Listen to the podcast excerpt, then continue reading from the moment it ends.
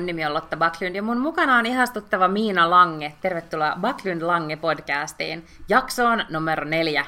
Onko jo jakso numero neljä? Hei vaan kaikille. Tämähän on, tota, tästä nyt sitten tuli Backlund Lange podcast, koska se nimikisa ja muut, ei me koskaan saatu sitä sit aikaiseksi, niin tällä mennään, eks niin? Mennään, mennään, mm. joo. Ja mitäpä sitä nyt niinku muuttamaan, kun on... Ei, siis hirveän hyvä, hyväksi, niin. Niin. hyväksi, hyväksi havaittua nimeä. Näillä nimillä on menty jo tässä kuitenkin niin pitkälle yli 30 vuotta kumpikin. Niin. Totta.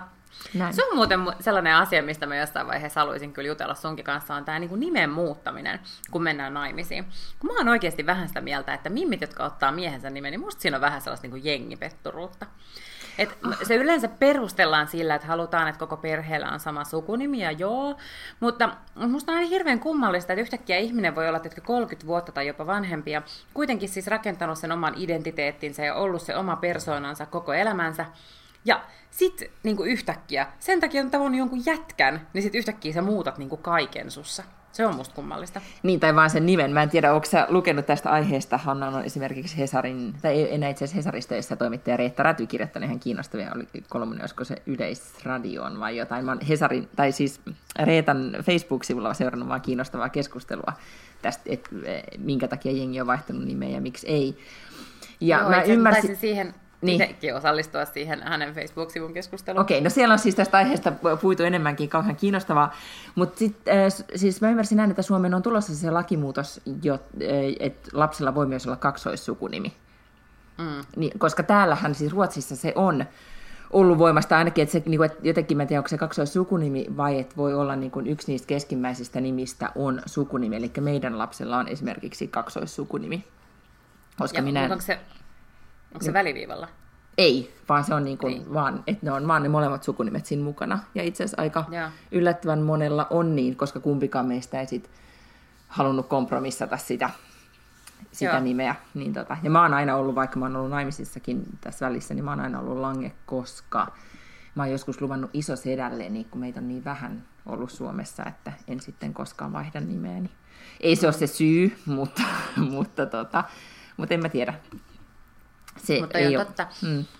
Et, et sittenhän äh, muuten mun mielestä tämmöinen niin avopuolisous on äärimmäisen hyvä järjestelmä, mutta totta, siinä vaiheessahan sit pitää käydä jonkunnäköinen keskustelu, kun alkaa yksi, yhteisiä lapsia tulla, että kumman sukunimen se saa koska ainakaan nyt sit vielä ei voi antaa molempia.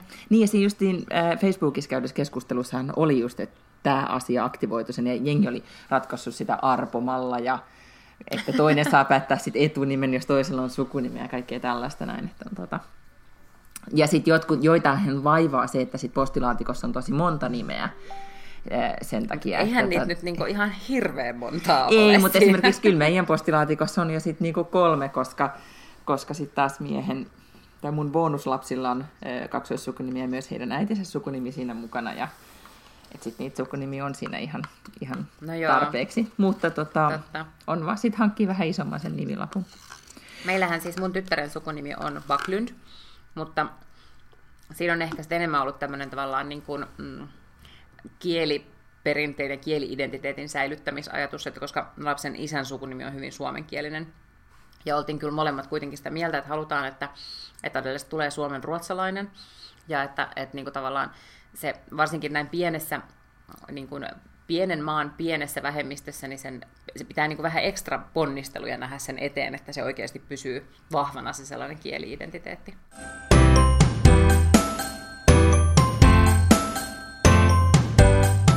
No koska tämä aihe on nyt käsitelty, niin tuosta päästään meillä on tosi hyvä aasinsilta siihen, että onneksi olkoon Lotta tämän pienen vähemmistön edustajana. Sut on nyt nimetty Siis oliko tämä nyt vuoden Suomen ruotsalainen tämä titteli, josta sä ei, nyt sitten ka- kamppailet, vai mikä tämä oli? Kamppa, no joo, siis mitä ilmeisimmin Helsingin Sanomat, siis valta, kyllä, valtakunnan ja. päälehti on järjestänyt, koska ensi maanantaina vietetään ruotsalaisuuden päivää, Svenska Dagen, niin ovat järjestäneet tällaisen juhlavuoden Suomen ruotsalainen äänestyksen. Ja mä tulin töihin eilen aamulla ja en ollut lukenut Hesariin, ja mun kollega sanoi, että jaha, no minähän äänestin sinua vuoden suomenruotsalaiseksi. Ja sitten mä luulin, että se oli joku vitsi, että me tälleen vitsaillaan, niin mä olin ihan silleen, että no, no minä olen äänestänyt sinua kaupungintalon kanslian viralliseksi glamour-malliksi. Hän on siis tämmöinen vähän minua vanhempi herrasmies.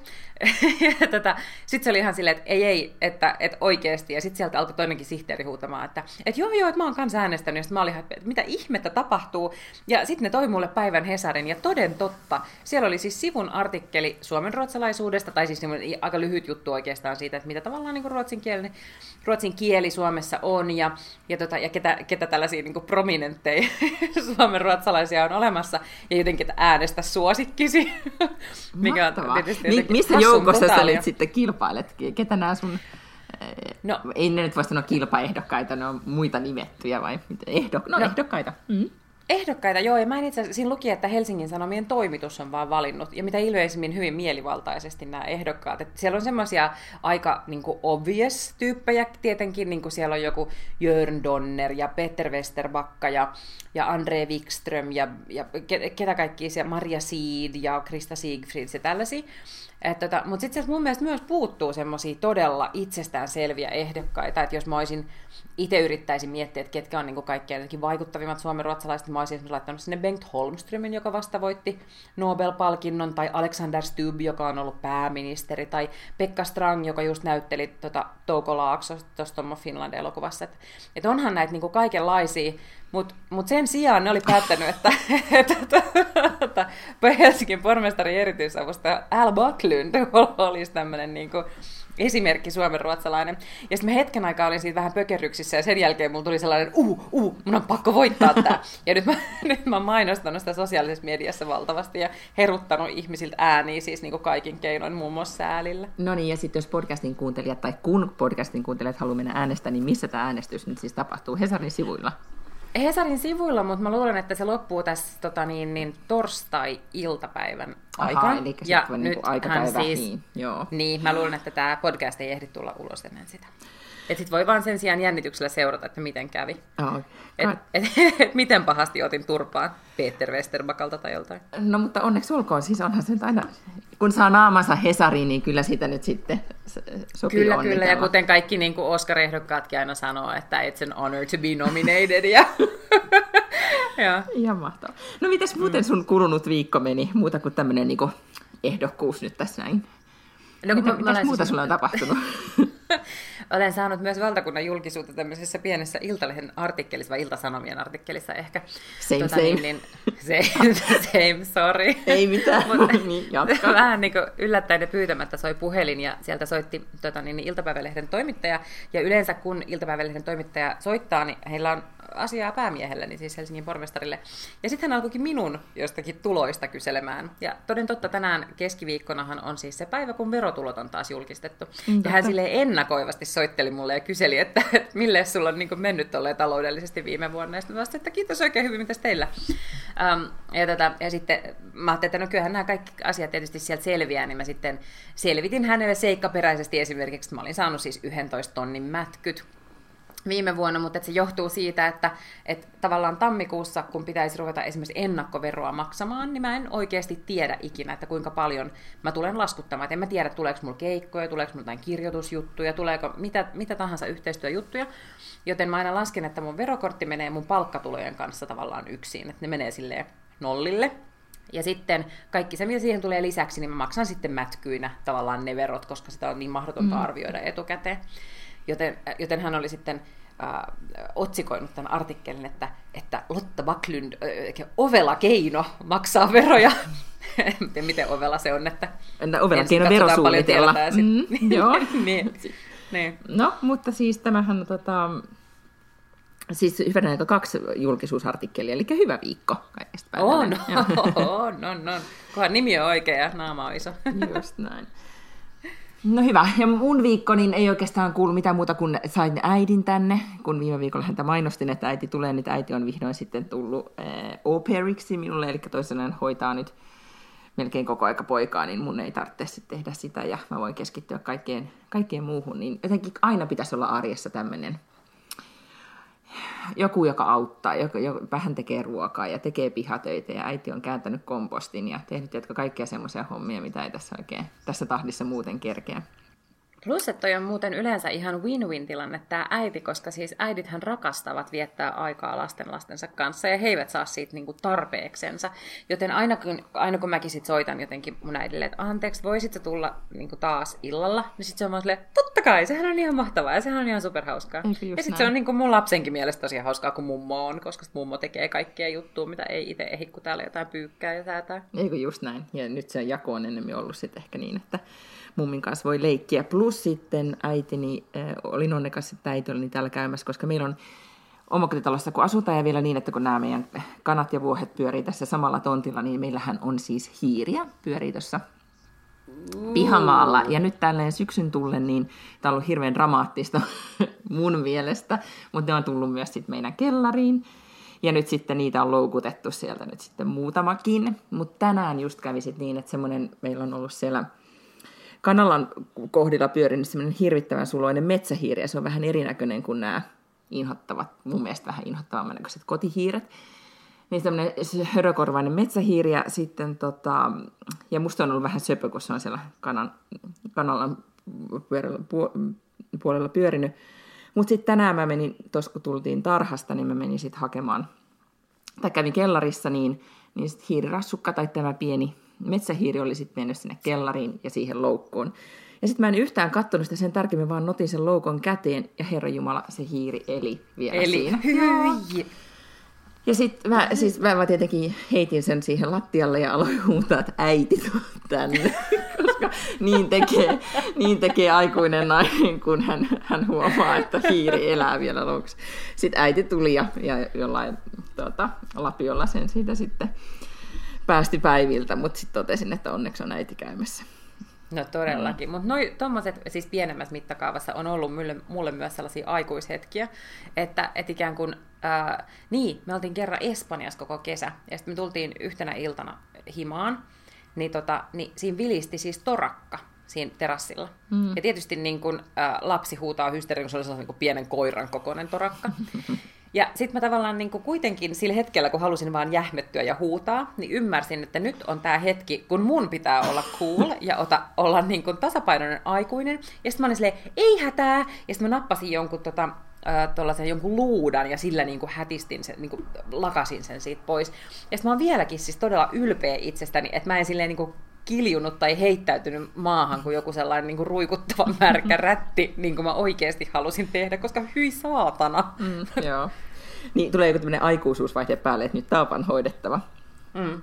Joo, mun aikuisuusvaihe oli viime viikolla päällä, kun mä niitä paljon mainostaminen kurpitsoja sitten täällä täällä kaiversin, että saatiin Halloween-meiningit meille aikaiseksi. Ja, ja sitten mä tajusin, että oikeasti kaksivuotiaalle niin tämmöinen puuhailu, niin mitä se siinä tekee muuta kuin vähän niin kuin heiluttaa lapioita. Ja sehän oli mun projekti ihan totaalisesti ja totesi, että äiti hauskuttaa näin itse itseään kaivertelemalla näitä kurpitsoita ja asettelemalla niitä eri asentoihin ja sitten postaamalla tästä Instagramiin, koska, koska se sitten niin osoittautui tämän projektin niin kuin, ikään kuin tärkeimmäksi vaiheeksi, koska lapsi ei ollut niinkään kiinnostuneita kiinnostunut sitten lopulta siitä, miltä ne näytti.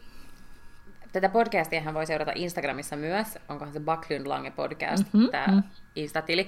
Niin kannattaa käydä katsomassa, koska mun mielestä me postataan ne sun, ne sun kurpitset sinne, koska ne oli kyllä todella hienoja. Joo, laitetaan ne, ja sitten voidaan myös kertoa, että sun äh, viime viikolla mainostettu poliisistrippari-asu löytyy myös täältä tililtä, ja se oli myös hieno. Ja mä tavallaan nyt ymmärrän niitä reaktioita, mistä viime viikolla puhuttiin. niin, että kun mä menen viisivuotiaan lasten kutsuille sillä, sillä asustuksessa, niin se ei ollutkaan ihan sopiva sinne. Se oli ehkä enemmän polttareihin tarkoitettu.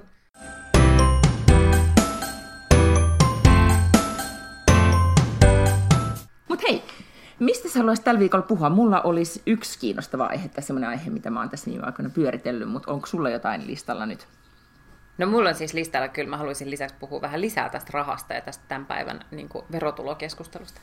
Okei, no aloitetaanko ensin siitä, että mistä sitä rahaa saa, eli työstä.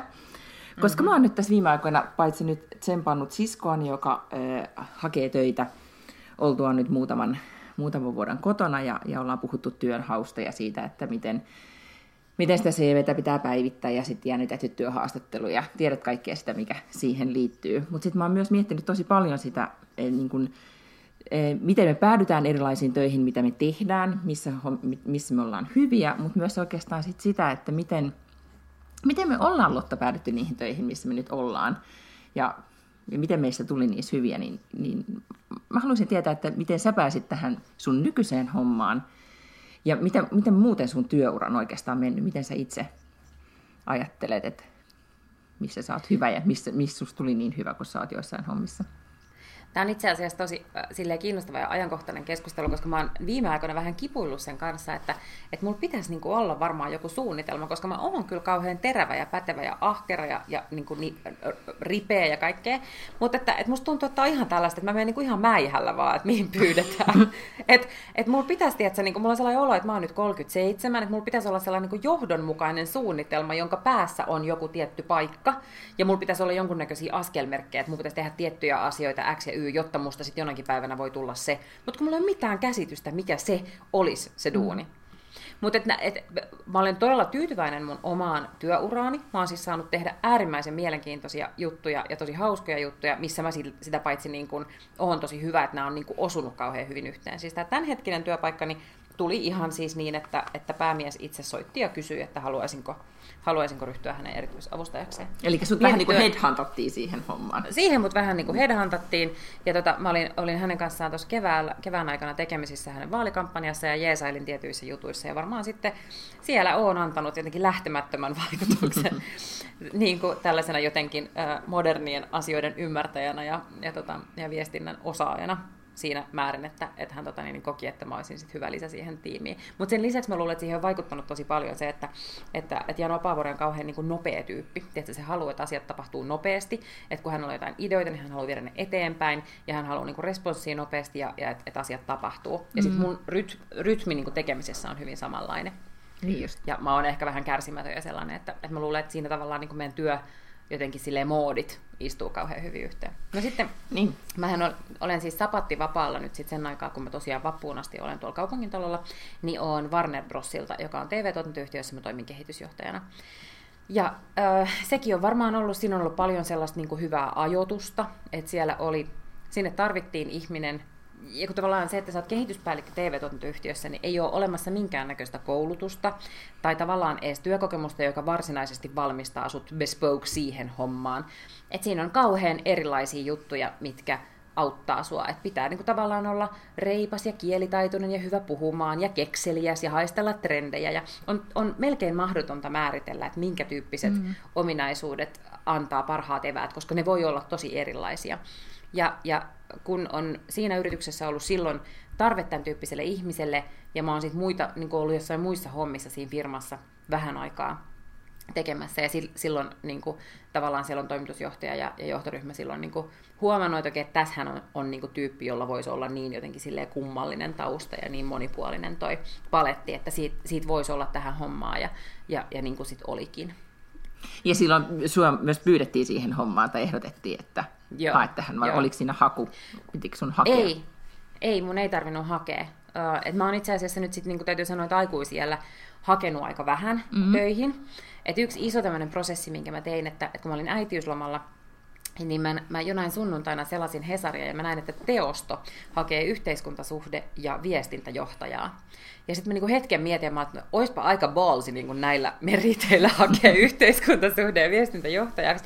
Mutta päätin, että no perhana, miksi ei? Että mä oon niinku poliittisesti äärimmäisen hyvin verkottunut. Ja silloin vielä siis niinku, hallituksessa istui, kokoomuksella oli pääministeripaikka ja muita niin kuin keskeisiä ministereitä, mutta sen lisäksi oli Paavo Arhimäki, oli kulttuuriministeri ja mä tunnen Paavon. Ja niin kuin, että se oli paljon sellaisia, niin kuin, että mulla oli oikeasti hyvät verkostot sinne. Ja sitten samaan aikaan niin, niin aika tavallaan niin kuin kekseliäs viestintätausta. Että mä olen ollut radiostelkkarissa ja kuitenkin kirjoittanut paljon ja, ja niin kuin mm. tehnyt stand-up-komiikkaa, minkä nyt jotenkin pystyy väittämään, että se on jonkun sortin viestintää. Ja hain sitä paikkaa. Ja se meni sitten niin lopulta niin pitkälle, että, että mä olin ensin yhdessä haastattelussa rekryfirmassa, sen jälkeen mä olin yhdessä haastattelussa siellä teostolla, sitten mä olin vielä viestintäkonsultin haastattelussa ja sen jälkeen ilmeisesti kolme tyyppiä pääsi psykologisiin testeihin. Ja sitten mä kävin ne psykologiset testitkin vielä. Mm-hmm. Ja, tota, ja sitten kuitenkin jäin kakkoseksi siinä valinnassa.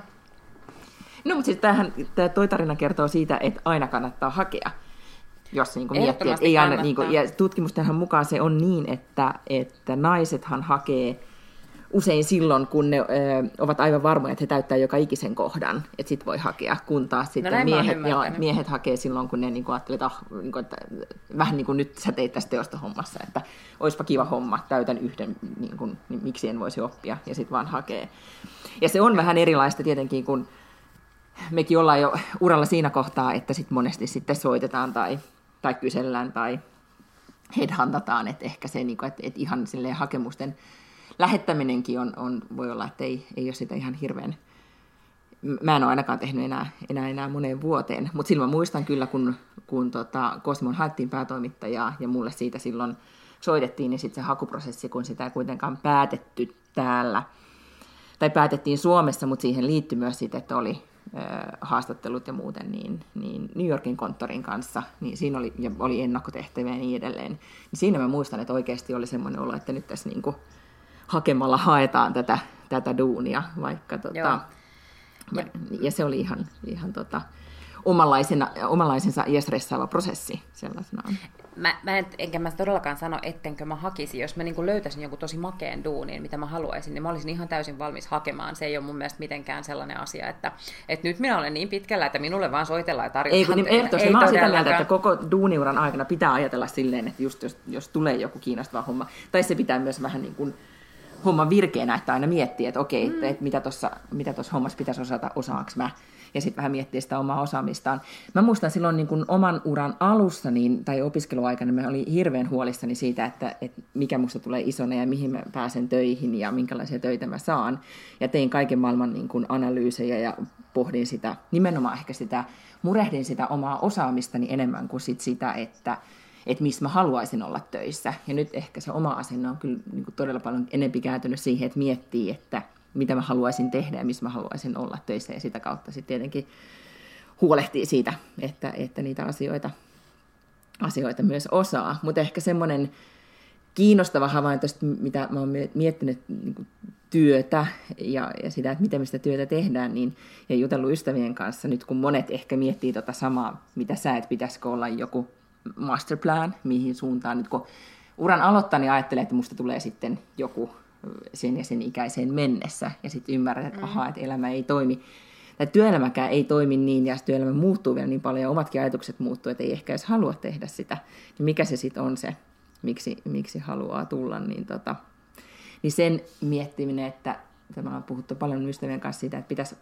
myös ajatella niin, että pystyisi siinä omassa työssä kehittämään, tai että miten voisi omaa työtä miettiä niin, että miten voi tehdä mahdollisimman monipuolisia hommia. Tai jos mietin, että vaikka mä oon ollut päätoimittaja, niin en mä ajatellut, että on määritelty, että päätoimittajalle kuuluu nämä ja nämä hommat ja sun pitää tehdä nämä jutut. Ja joo, mä oon tehnyt ne, mutta sitten niissä raameissa on pystynyt aina sit miettimään, että okei, mikä olisi musta tärkeää ja mitä mä haluaisin tehdä, mikä on kiinnostavaa. Sitten käynnistänyt jonkun projektin tai miettinyt, että mä haluan tehdä tätä näin ja vetänyt sitä sitten sen oman työn sisällä, ikään kuin tehnyt sen oman hiekkalaatikon.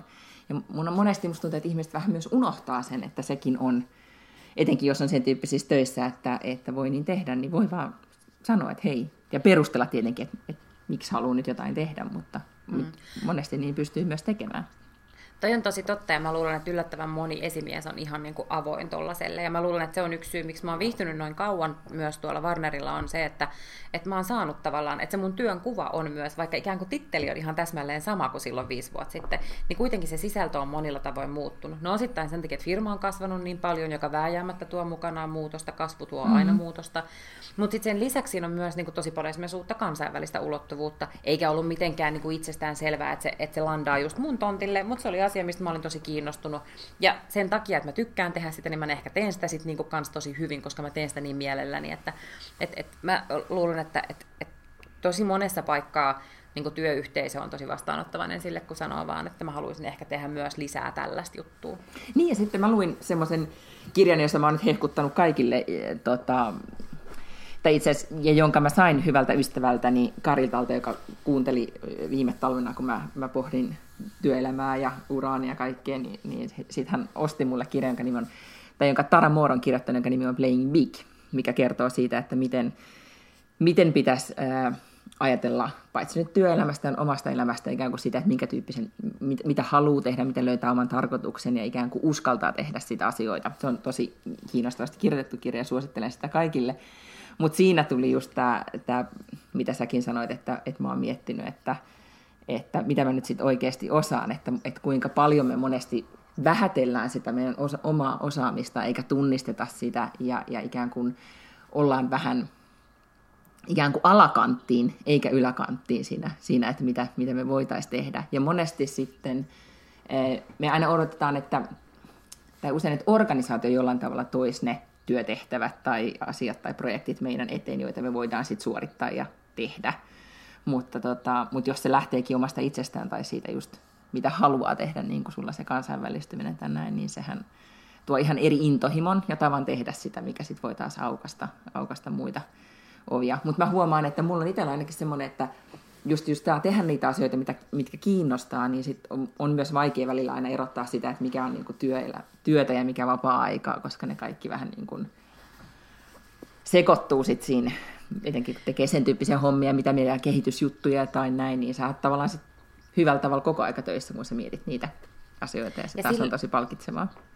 Se on totta, ja siis silleen mä ikään kuin, sen takia mä menen aina ihan yhtä lukkoon, kun joku kysyy multa, niin kuin, että mitä sä harrastat, ja sitten mä oon silleen, ei mulla ole mitään harrastuksia, mutta mä oon silleen, mutta eihän mulla ole ikinä mitään vapaa-aikaa, niin kuin, että, et, et, mutta mä tajuan sen, että, että molemmat mun tavallaan niin kuin urat, joka on, on niin kuin politiikassa ja sitten stand-up-komikassa tai viihteessä, niin nehän on ollut luonteeltaan sellaisia, että enhän mä oon niitä ruvennut tekemään sen takia, että mä oon niinku ajatellut, että tästä tulee joku liksa jonain päivänä, vaan että nehän on aika sellaisia intohimoaloja molemmat. No sitten se, että on, on niinku onnistunut jossain vaiheessa tekemään niistä ammatin, niin, niin hirveä mäihä ja munkki, niinku, ja tietenkin nähnyt kauheasti vaivaa sen eteen, että on pystynyt, pystynyt tekemään niitä, mutta, mutta en mä niinku erottele, että milloin mä oon töissä ja milloin mä en ole töissä. Mutta ei mulla ole myöskään mitään tarvetta siihen. Mm. Tiedätkö, niinku, että, että mun pitää päästä, että mä että tiedätkö, niin kuin kynä tippuu kädestä kello 17 ja sitten mä en niin kuin ajattelekaan töitä. Niin, toki, on... mulle on tär- toki mulle on tärkeää se, että mun ei, et esimerkiksi ei oleteta, että mulle voi soittaa vaikkapa puoli yhdeltoista illalla, tai että mun pitäisi niin kuin täällä päivät pääksytysten kirjoittaa puheita tai jotain tällaista niin kuin yötä myöten. Mutta siis niin kuin se, että mä, mä teen asioita vapaa-ajallani, jotka ikään kuin tavallaan linkittyy jollain lailla työhön, niin ei musta ei must ole hirveä ajatus ollenkaan.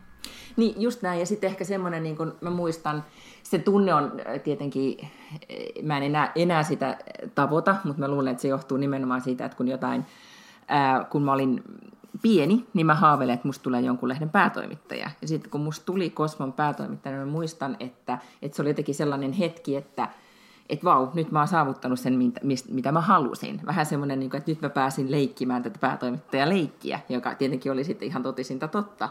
Mutta tota, mutta sitten vähän sen jälkeen, kun jos mietitään sitä suurta missiota tai mitä haluaa tehdä, niin mä en sen jälkeen koskaan niin kuin, tämä en ollut miettinyt, että mitä mä haluan sitten sen jälkeen tehdä esimerkiksi. Että sitten huomaa, että et ei välttämättä tarvitse semmoista niin kuin, niin kuin lapsena, että minusta tulee eläinlääkäri ajatusta olla, mutta tota, tai, sitten, tai se niin kuin, muuttaa muotoa, että se ei välttämättä ole just joku tietty työtehtävä, vaan se on, että mä haluan tehdä tällaisia, just olla, olla luova tai kehittää tai mikä se sitten onkaan, niin kuin, mm. mitä haluaa tehdä. Se, se on totta, ja mulla on esimerkiksi tapana vähän niin kuin nähdä just urakehitys hirveän sellaisena lineaarisena, että, että sen takia mä luulen, että, että, että mä niin kuin lopetin sitten sen stand-upinkin tekemisen jossain vaiheessa, oli se, että, että ikään kuin alkuun kun rupesi tekemään, niin oli ihan silleen, että mieti kun saisi niin oikein keikan, ja sitten sä sait, ja sitten mieti kun joku jossain vaiheessa maksaisi tästä keikasta. Mä muistan vieläkin mun ekan maksetun keikan, siis 350 sain laskuttaa siitä.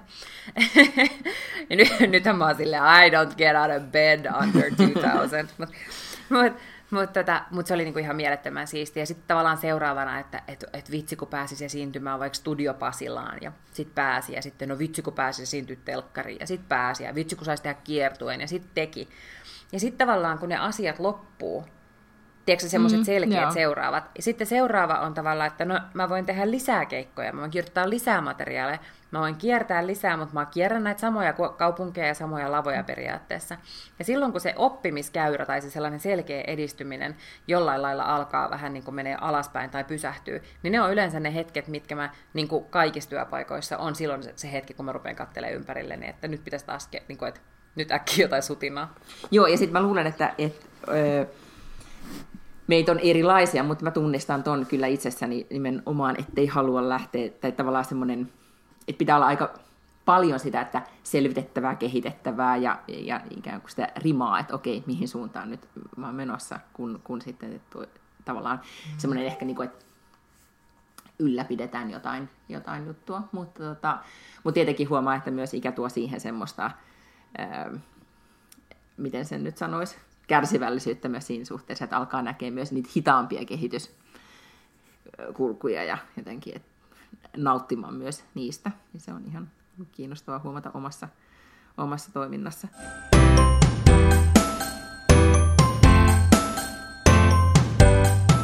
Mutta nyt kun sä mainitsit tuon rahan, ja tänään on ollut siis äh, Suomessa suuri rahasta puhe, puhumispäivä, eli verotietojen julkistuspäivä, niin, tota, niin koska rahahan sit saa siitä, että tekee työtä, tai sitten on perinyt, tai mitäs, mitä muita keinoja on tulla rikkaaksi, mitä, mitä sä näet? Kato, voi... Katoiko se verotietolistoista, että mitä? Voi pölliä tai voi tallotossa.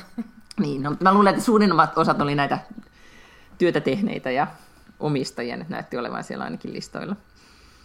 Joo, niin oli. En mä niitä siis silleen hysteerisesti ö, seurannut. Mulla oli vähän kiireinen päivä töissä, niin mä en ehtinyt. Mä muistan, että mä oon joinain vuosina niin pystynyt katsoa ne paljon paremmin. Toki huomisessa painetussa lehdessähän niitä sitten on. Todennäköisesti on veroliite, jossa on sitten kauheasti niin kuin ihmisten, ihmisten tuloja. Mm, Mutta sitten ne on myös vähän sellaista, että sitten kun sä oot niitä niin kuin pari vuotta kattonut, niin ei ne, ne ei niin kuin oleellisesti yleensä enää muutu. muutu. Mm. Mm. Ei, ja sitten ehkä semmoinen, niin että e, kiinnostavaa on niin kuin ehkä just nämä, jotka on sitten tehneet isoja tilejä kaupoilla tai niin edelleen, musta on inspiroivia tarinoita monet, etenkin nämä niin kun perustin yrityksen ja, ja sitten tein näin ja näin ja, ja tein yrityskaupat ja tienasin. Ja, ja Suomessa niitä tarinoita on sitten kuitenkin ihan yllättävän paljon, kun niitä aina Iltalehti ja muut lehdet kaivaa, niin niitä on ollut ihan kiinnostava tänään lukea.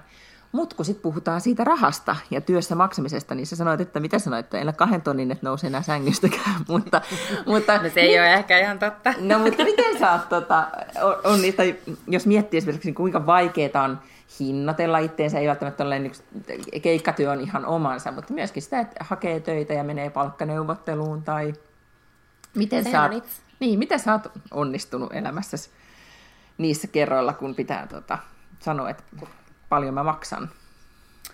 Tota, keikkailussa se on paljon helpompaa, mullekin nykyään.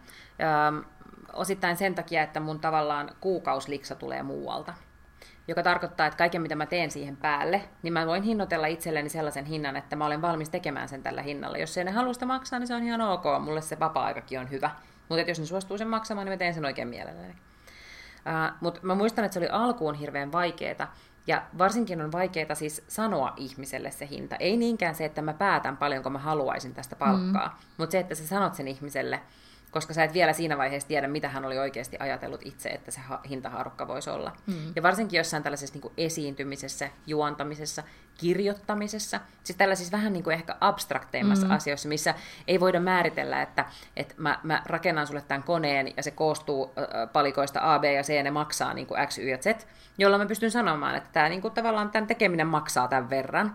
Mutta sitten taas niin kuin joku tollainen just kirjoittaminen, niin sähän nyt voisi sanoa, että tähän menee nyt 15 minuuttia, tai tähän menee kaksi tuntia, tai, ja sitten tässä on niin kuin neljä vitsiä, niin nämä mm. maksaa niin vähän enemmän. Tai näin ja näin muuta liuskaa, koska ihan sama mitä siellä liuskoissa sit oikeasti on. Tai se ei, niin, niin just näin. Mm. Niin tavallaan se on, on, on helpompaa, mutta sitten mä kyllä myönnän, että, että mä en ole ikinä esimerkiksi itse pyytänyt palkankorotusta, mikä ei ole mitenkään niin kuin mistä. Mm. Mulle, mä oon siis saanut pari kertaa palkankorotuksen, mutta mä en ole itse sitä niinkään sanonut. Nyt mä alan olla enemmän sellaisessa tilanteessa, että et, äm, mutta nyt mulle on tavallaan myös suunniteltu ikään kuin se polku, että millä, millä aikavälillä niin just, joo. palkankorotuksia tulee, joten niitä ei tarvitse siis silleen niin kuin erikseen mennä aina hattukourassa tai jotenkin uhkaillen tai, tai, tai niin kuin keimaillen hakemaan mm, niitä palkankorotuksia.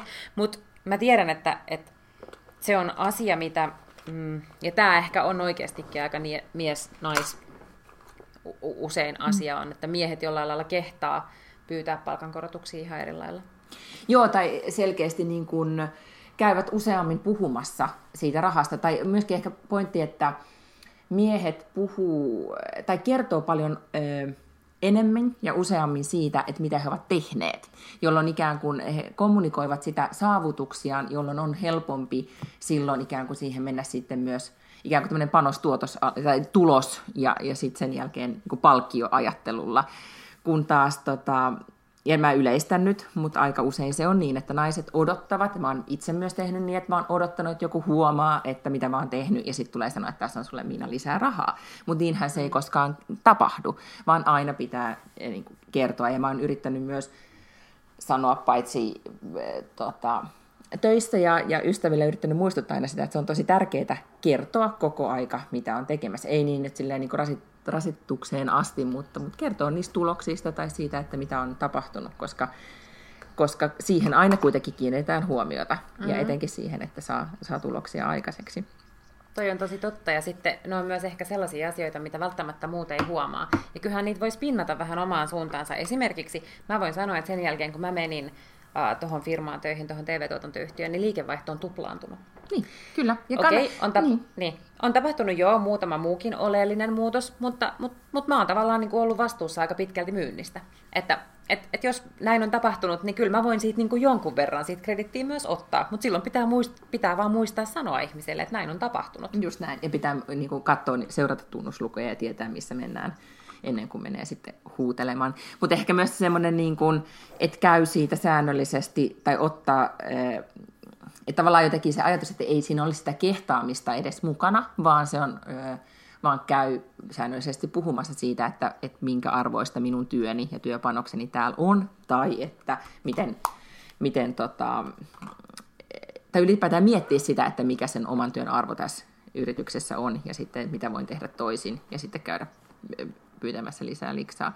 Ehkä mua on eniten yllättänyt se, että, että tota, kuinka eh, kun kosmoaikoina ja nykyisinkin aina silloin tällöin on sitten palkkaneuvottelussa tai palkkaamassa eh, uusia työntekijöitä, että kuinka sitten vähän tai varovasti siitä palkasta puhutaan, tai, tai, tai ehkä, että kuinka, ja minkä mä tunnistan itsekin, että mitä mä tein aikaisemmin, että ei jotenkin osannut perustella sitä, että miksi.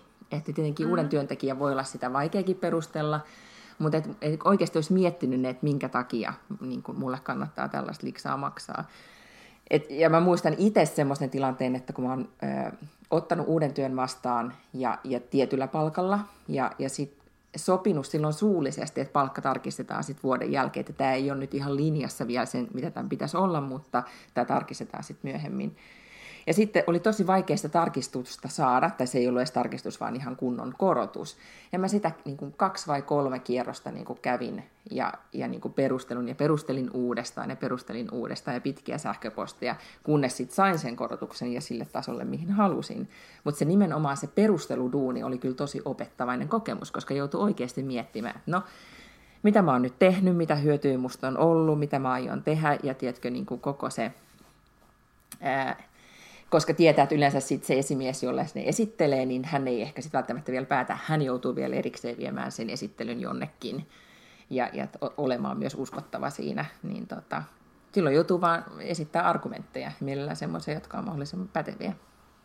Se on totta. Ja sitten se, mikä mun mielestä olisi oikeasti ihan hirveän hyödyllistä, olisi, että palkoista puhuttaisiin paljon enemmän.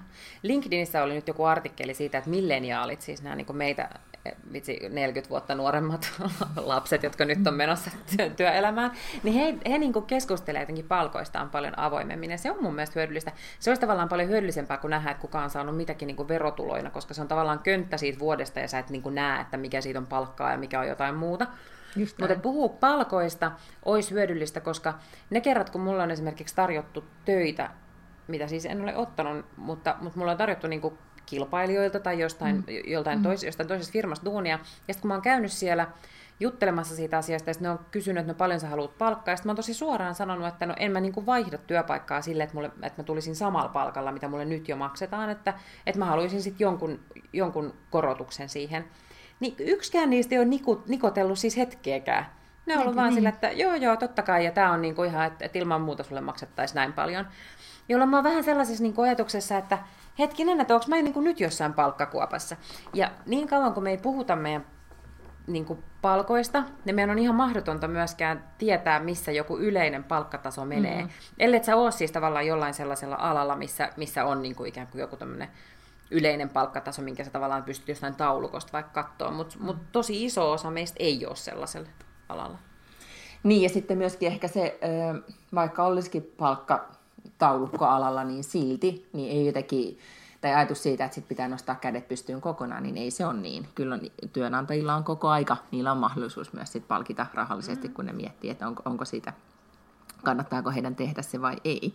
Ja oikeastaan mä just ehkä semmoiset tilanteet, että kun on niitä palkkaneuvotteluja käyty, tai, tai siis mä oon ollut siellä pöydän toisella puolella, kun joku on pyytänyt tai muuta, niin kyllä mun ensimmäinen ajatus on melkein aina ollut, että pyydä enemmän, perustele enemmän. Et nyt mä vaan, ha- että tavallaan, että en mä tietenkään voi sanoa sitä ääneen mm. siinä tilanteessa, mutta sitten on ehkä myöhemmin sanonut, että tiedätkö, että sitten seuraavalla kerralla, kun sä oot jossain, niin muista tämmöinen asia, että tämä on niin kuin, että se ei ole, se ei ole mitään niin kuin, röyhkeitä tai vaivannuttavaa tai yhtään mitään. Päinvastoin se on sitä, miten sä arvotat itsesi ja duunis ja se kannattaa.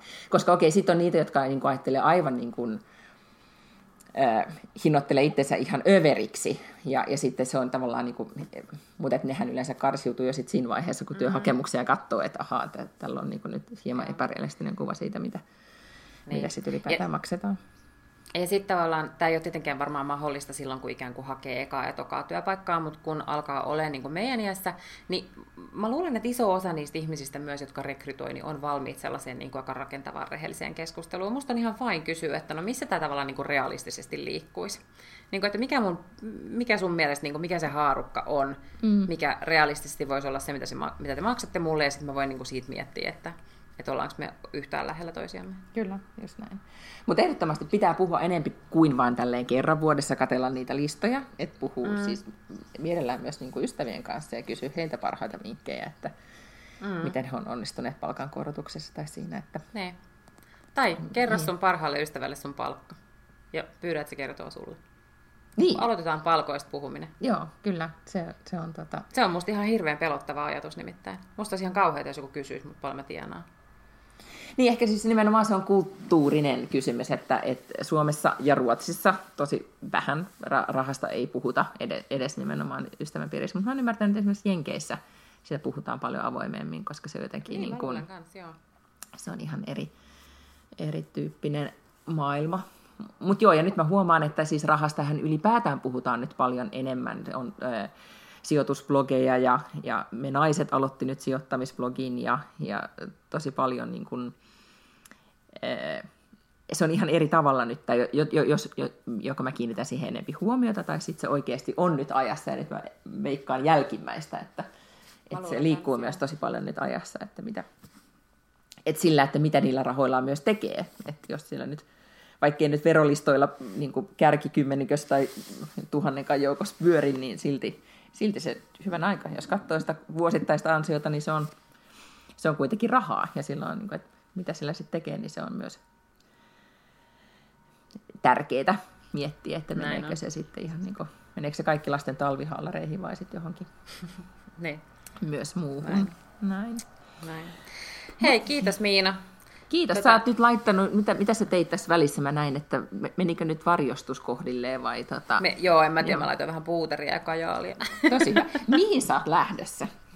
No en ole mihinkään ihmeelle. Lenkille ja salille tietysti. Ei kun salilla pitää ottaa valokuvia, ei voi mennä ihan ilman meikkiä. Ja, ja.